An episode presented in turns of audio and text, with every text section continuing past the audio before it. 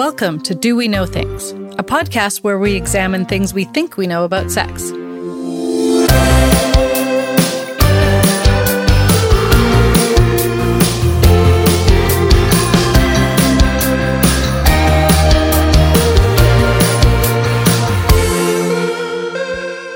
Content warning. This podcast will include discussions of sex, cancer, and sexually transmitted infections. Hi, everyone. I'm Dr. Lisa Dawn Hamilton, professor of psychology and sex educator. Today on Do We Know Things, can oral sex give you cancer? I wanted to begin today's episode with a random tidbit that's been rattling around in the back of my memory for years. Stay with me. The year was 2013. I was lingering in a grocery store, back in the time when you could linger in grocery stores, browsing celebrity gossip magazines when I came across a headline that immediately filled me with feminist rage. The headline was about a claim that actor Michael Douglas had made, saying his throat cancer was caused by oral sex with his wife, Catherine Zeta Jones. Specifically, he said that he had contracted human papillomavirus, or HPV, from oral sex. Does anyone else remember that? Anyone else who's as old as me? I remember being frustrated that the media were essentially claiming that performing oral sex on a vulva would basically kill you. Seven years later, this story still sticks with me. So I wanted an excuse to get to the bottom of this. What did Michael Douglas actually say? And is it true his cancer was caused by oral sex? I am joined today by Julia Kaufman, a Mount Allison University Bell Scholar intern who's working with me this summer. She dug up all the dirt on the Michael Douglas drama, after we get to the gossip, I'll also get into the research to cover the info that you actually need to know about HPV, a virus that's gotten a lot of attention over the past decade and a half, but is still widely misunderstood. That's coming up on Do We Know Things? But first,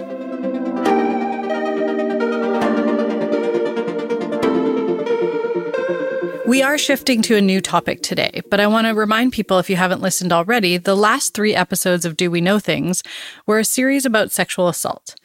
It was an emotional set of episodes for me, and I wanted to thank all of you who listened and who reached out. I really appreciate it.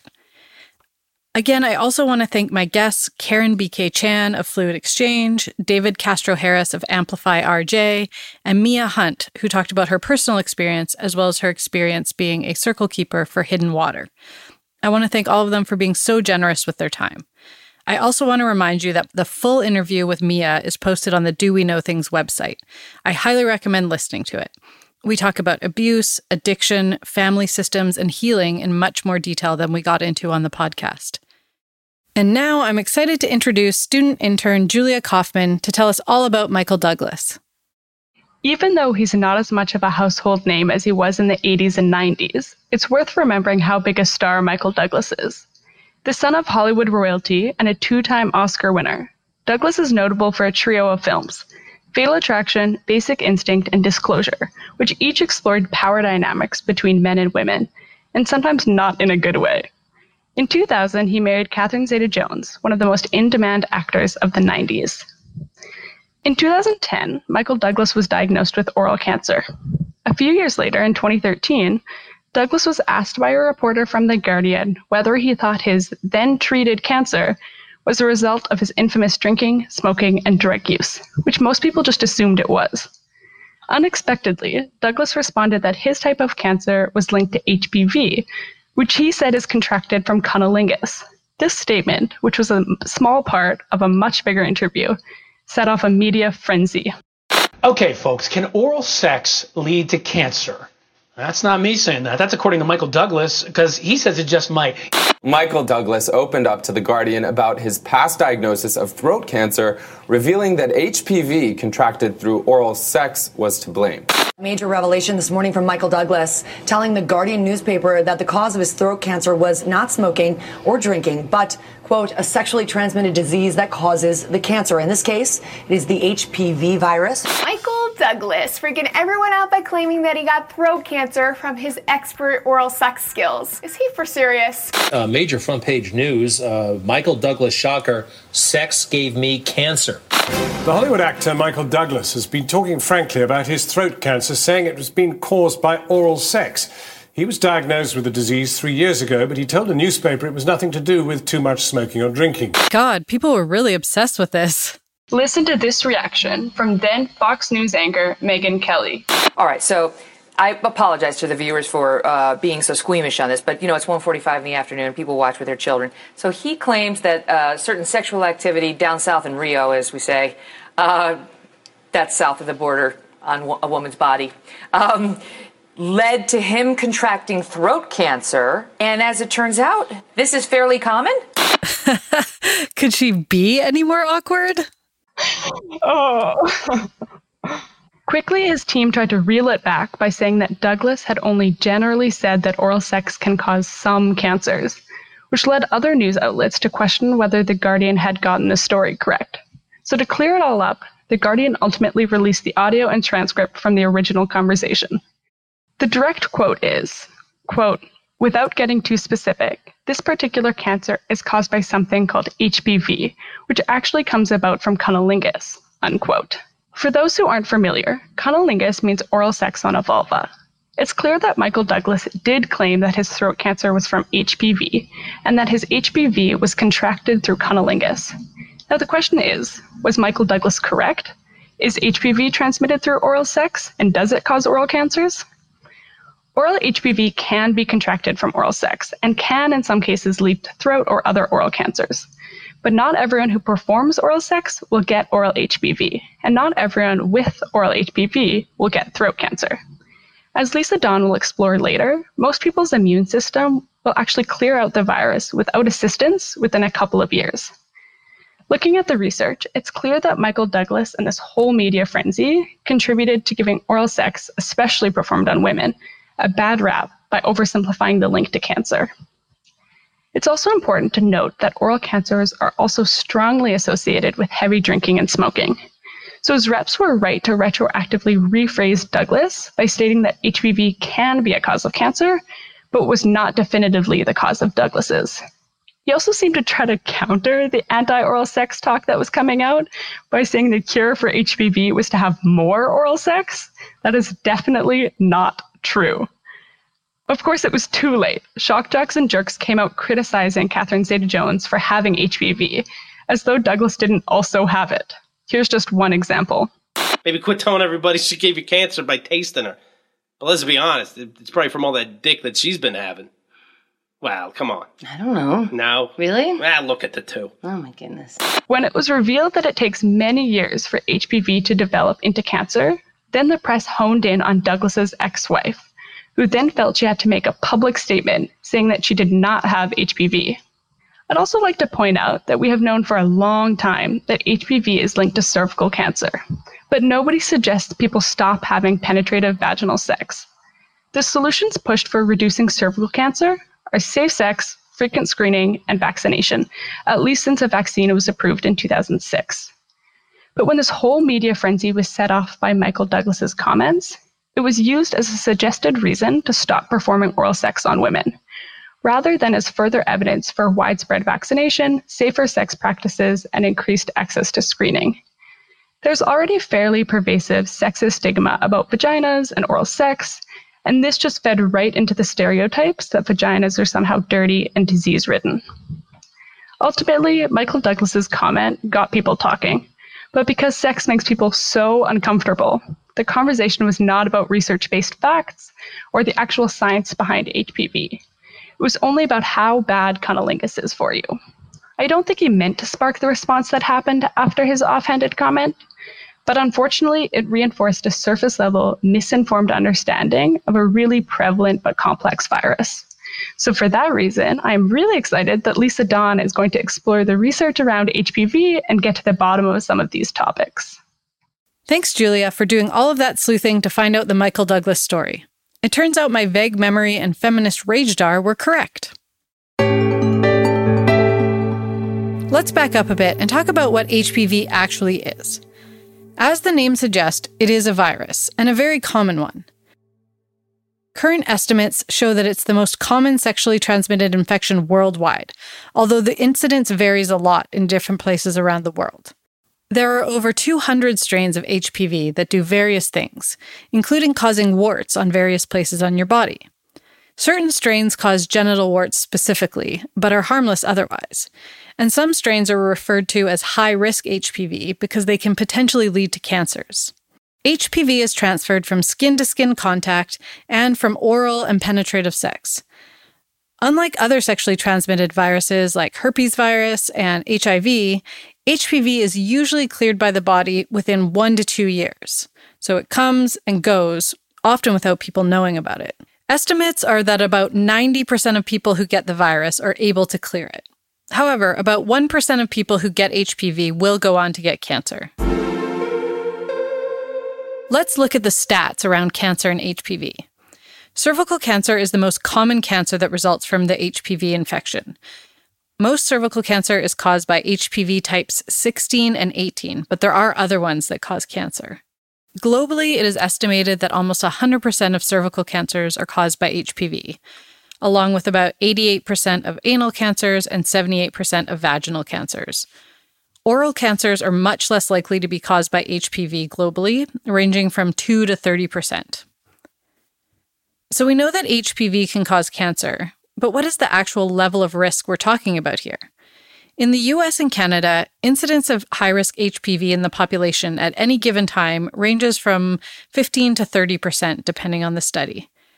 One meta analysis of Canadian data looked at specific high risk HPV types and it estimated that for females, so women and girls, HPV 16 had a prevalence of about 8%, and HPV 18 had a, a, prevalence of about 3% at any given time. And as I mentioned before, the estimates are approximately 1% of cases of HPV will convert to cancer. Globally, it's been estimated that HPV is responsible for 9% of women's cancers and less than 1% of men's. In Canada, cervical cancer is the 20th most common cancer, with approximately 1,400 people with cervixes getting it every year. The estimate for the expected cases in 2020 is 1,350 people will get cervical cancer. Compare this to 30,000 for lung cancer, which is the most commonly diagnosed cancer in Canada. The incidence rate for cervical cancer in Canada is 7.1 cases per 100,000 women. We can compare this to an annual incidence rate of 491 cases per 100,000 women for lung cancer. As you can see, the rates of cervical cancer are quite low. The rates for penile, anal, vaginal, and oral cancers caused by HPV are much lower than these numbers. In the US, the estimated incidence rate for HPV related cancers is 13.7 out of 100,000 for women and about 50% of those are cervical cancer, with 14% being throat related, and the rest were anal genital cancers. For men, the rate of HPV related cancers is about 10.6 out of 100,000, with most of those being throat related. For men, only about 20% of cancers caused by HPV are anogenital. There is a specific oral cancer that targets the oropharynx. It's a specific part of your throat that does seem to be often caused by HPV. Studies in the US estimate that oropharyngeal cancers are caused by HPV about 70% of the time. And data from the National Health and Nutrition Examination Survey in the US found that men were three to six times more likely to have high risk HPV strains show up in tests for oral HPV DNA. In that study, the men also reported engaging in oral sex with more partners than with women. And they also compared their small sample of gay men to the large sample of straight men and found that there was no differences in the incidence of HPV between the two groups of men, nor were there any differences between gay and straight women. So men are significantly more likely to have oral HPV and significantly more likely to have oropharyngeal cancers from HPV. But overall, women are at higher risk for HPV related cancers. To address the Michael Douglas question, the likelihood of getting cancer through cunnilingus is very low. But if he did have specifically oropharyngeal cancer, then it is likely that it is caused by HPV. However, for other oral cancers, the likelihood of getting it through drinking and smoking is much higher. Overall, while it's clear that various types of sex, oral, anal, and vaginal can lead to HPV infections, and those in turn can lead to cancer, the rates of cancer are very low. And as I will discuss shortly, HPV vaccines are lowering those numbers even more. It's also worth noting that HPV related cancers have a high survival rate.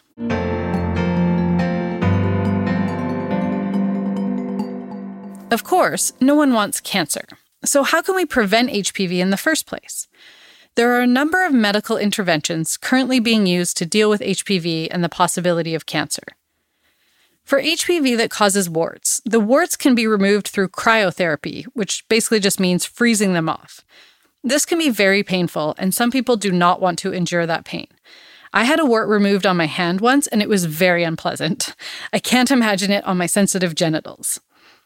Removing warts does not get rid of HPV itself, though.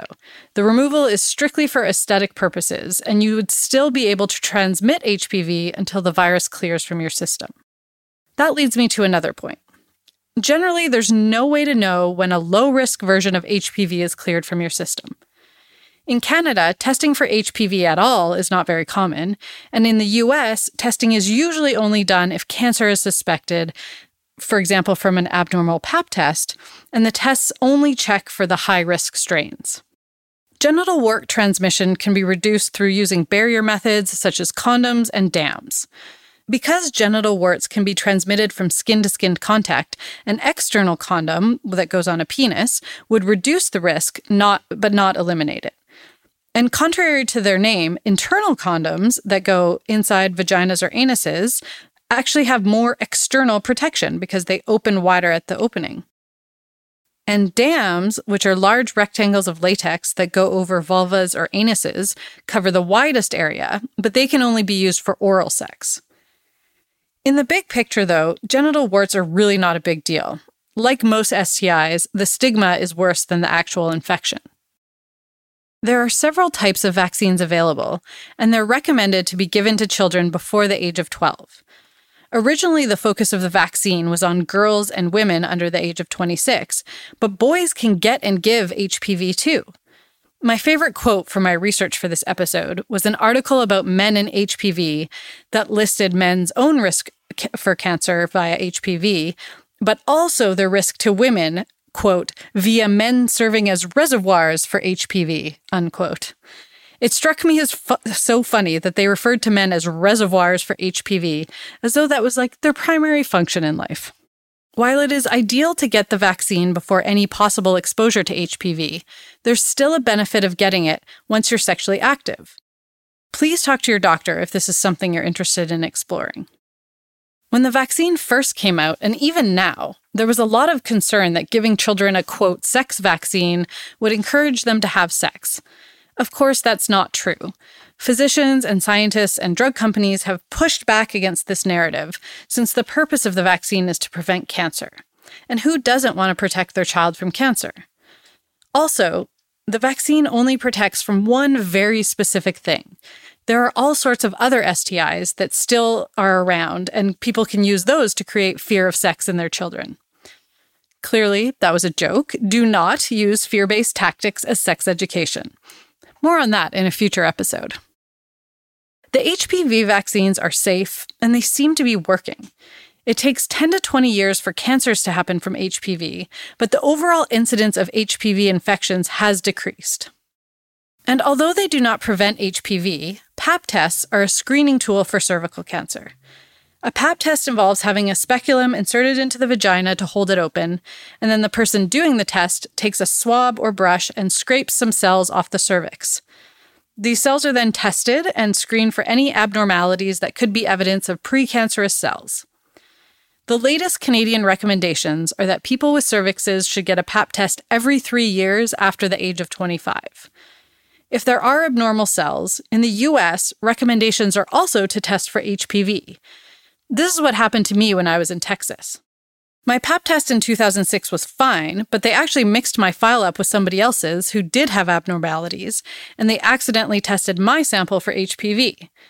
I tested positive for a high risk strain of HPV. Fortunately, because I knew about HPV clearance and because my physician was also well versed in HPV, I wasn't too concerned. A year later, she tested me again and my HPV was gone. When I moved back to Canada, I asked my doctor about this, and my doctor here told me that testing for HPV isn't really done in Canada. Although my experience with HPV when I was living in Texas went okay, my friend Sheila had a much more stressful experience, and I've actually asked her to share it with us today. Hello, everybody. This is Sheila Nova Cornelio. I live in Austin, Texas, and this is my HPV story. Okay, before I get into this story, I want to back up a few years prior to this story. My HPV diagnosis happened in late 2011, but several years prior to that, in my early 20s, I started to have this experience with my doctor that he possibly didn't know everything. I was fervently reading in my early 20s about nutrition, and I think I was probably, I don't know, 22 or 23 at the time. And I went to him and I said, You know, I think that I am deficient in vitamin D and B12. And he said, There's no way. It's August. It's sunny outside. You're young. And I said, Give me the test. And he said, Insurance isn't going to cover it. You're going to pay hundreds of dollars. And I said, Do it anyways. And I took those tests and they both came back deficient. And that was sort of my first experience of, Hey, I told you so. And next time, I really want you to listen to me. Going into a couple of years before I was diagnosed with HPV, I was regularly getting screened for uh, STDs in general because I was, you know, I had multiple partners. I had, that was, well, I was a serial monogamous for the most part, but I was pretty much de- deliberate and pretty disciplined about getting tested before and after. I wasn't perfect about it, but I did it. And, um, the, there's a couple before before I got diagnosed with HPV. I even went to him and I said, "Hey, there's this new HPV DNA test, and it tells you if you have HPV, like high risk HPV, even if your pap smear comes back normal. So I want that too. And I, even at the time, he was like, that doesn't exist. And I was like, yes, it does. Here's a New York Times article about it. like, and he went out of the room and came back in the room like five minutes later, and he was like, all right, we can do that. Uh, so I started getting HPV DNA tests. Okay, fast forward to 2011 I diagnosed high risk HPV and um, I my pap smear came back abnormal with high grade cervical dysplasia. High grade cervical dysplasia is the last phase where this it's a precancerous cell and it's the last stage at which before the cell turns cancerous, which sounds absolutely terrifying on paper, but it's really not that terrifying. Um, I went in, I was referred to a gynecologist. She took a biopsy of my cervix. Um, they do like a tiny little hole punch in it, and they confirmed that pap smear diagnosis. Um, a biopsy is not fun, but it's not like the worst thing in the world. And I, and she immediately scheduled me for a LEEP, an L E E P, um, once she confirmed that. There was no wait. There was like this is going to be scheduled in like a couple of weeks from now. You're going to go under anesthesia. This is what's going to happen. A LEEP is where they go in and they like they cut off a small layer of the top of your cervix. So they're they just like so the abnormal cells are on the top of the cervix and they think, okay, let's just cut all that off and then this the the precancer cells won't be there anymore. I'm thinking that maybe there's another option. You know, is this can this go away on its own? I'm not sure. So um, I started researching. I went directly to PubMed, which, for those of you don't know, it's a online um, medical journal publication where you can find medical empirical research. And I just started searching HPV, LEEP, cancer, you know, what happens if you wait it out, just things like that. And I read quite a few articles. Um, I did this probably for several days in a row.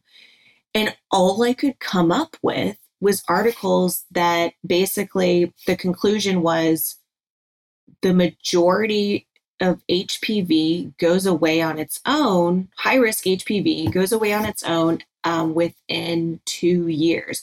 Even those women who are diagnosed with high grade cervical dysplasia, like I was. And so it was like, why isn't anyone waiting this out? Why are why do you automatically get scheduled for an invasive procedure under the knife when empirical evidence is saying that this could this is the chances of this clearing up are very good. I called up my gynecologist and I was like, look, I'm canceling the LEEP. I want to wait this out. And she started to berate me. And I remember thinking, like, I think she said this one thing. She was like, you don't know what you're talking about. And I remember almost like wanting to laugh because I was like, what are you talking about? Like, you don't know what you're talking about you like how is a how is a medical doctor telling me i don't know what i'm talking about when i'm reading what medical doctors have been publishing and you're you're like saying the the you know the opposite thing? I went back to my gp and i was like look is this is this going to turn into cancer in six months? If i just wait this out for six months and get another pap smear and see what it looks like he gave me this very politically correct, very long winded answer that more or less said, no, it's not going to happen. Um, I mean, he said like the chances are slim to none. It just like it's very unlikely.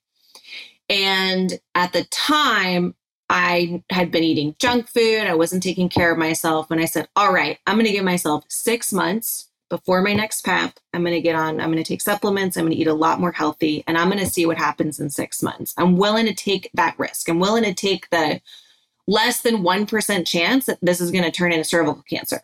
So, waited six months, got, an, got a PAP smear, and that's the middle of 2012. And it came back inconclusive. I, by the way, I did not get a DNA HPV test this time, only got the PAP came back inconclusive, which means that it was not normal, but it was not abnormal. Like whoever was reading it could just not tell. It they just didn't it just wasn't really clear. So I talked to my doctor about that and I was like, that seems like a good sign, right? And he said a very long-winded politically correct answer like it could be. and so I was like, all right, I'm going to go with that. Um, I was, I'm going to continue on this journey. And in six months from now, I want to come back here and I want to get another pap smear and a DNA test. And I did that a year later, or this was, you know, six months later, which would have been a year after my, my initial diagnosis. And the pap smear came back completely normal, and my DNA test for HPV came back negative. So my system had completely cleared this. And I do want to say this there were some things that I took into consideration, which was the the partner who I had who gave me HPV no longer um, intimate with, I was no longer having sex with at that point um, when I had been diagnosed initially. Also, took in the fact that I was not diagnosed with the two most aggressive forms of high risk HPV. Um, had I been diagnosed with the two most aggressive forms, I still would have gone through with my original plan. I would have probably demanded an HPV test maybe every once every three months. I don't know. For me, that felt like that was something that would have felt more it just made, would have made me feel a little bit more secure in the process. But I was so glad I did this. And I was so glad that I went through with this. And um, originally, when Lisa Dawn asked me to kind of showcase and, and tell my experience about this, um, I started to think back on like what sort of propelled me to start taking care of my um, sexual health really early on because I've always done that since I was sexually active at the age of 16, 17. Um, and I really attribute that to the fact that I had access to a free clinic um, in high school. So as long as you were under the age of 19, you could literally go there. This was so amazing. I, I like wish they had these all over the US. You could go there, no questions asked.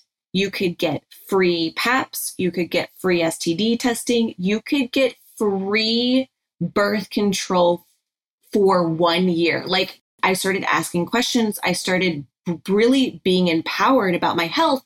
And my parents, a lot, like for the most part, didn't know I was doing this, but I was taking charge.